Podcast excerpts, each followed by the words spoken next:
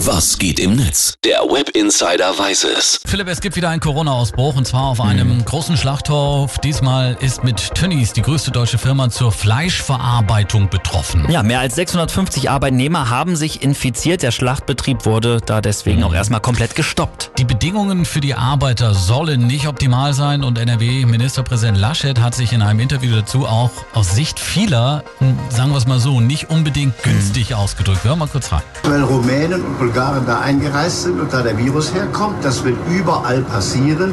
Das hat nichts mit Lockerungen zu tun. Ja, es hat ein bisschen was von Trump, der ja auch immer wieder vom chinesischen Virus von Corona hier spricht. Lass mich raten, Philipp. Shitstorm im Netz, oder? Ja, Ja. Extra 3, Twitter zum Beispiel. Da reisen diese Rumänen und Bulgaren einfach bei uns ein und bringen dieses Virus mit. Lockerungslaschet hat mal wieder einen rausgehauen. Das Projekt Söder 2021 läuft. Ja, später ist Laschet im Interview dann auch wieder ein bisschen zurückgerudert, aber da war das berühmte Kind schon in den Brunnen gefallen.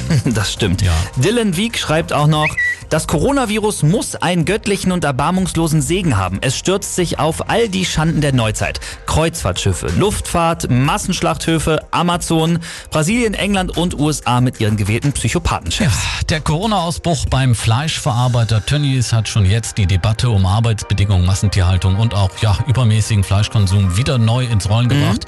Ich will mal gucken, wie es weitergeht, ne? Jo.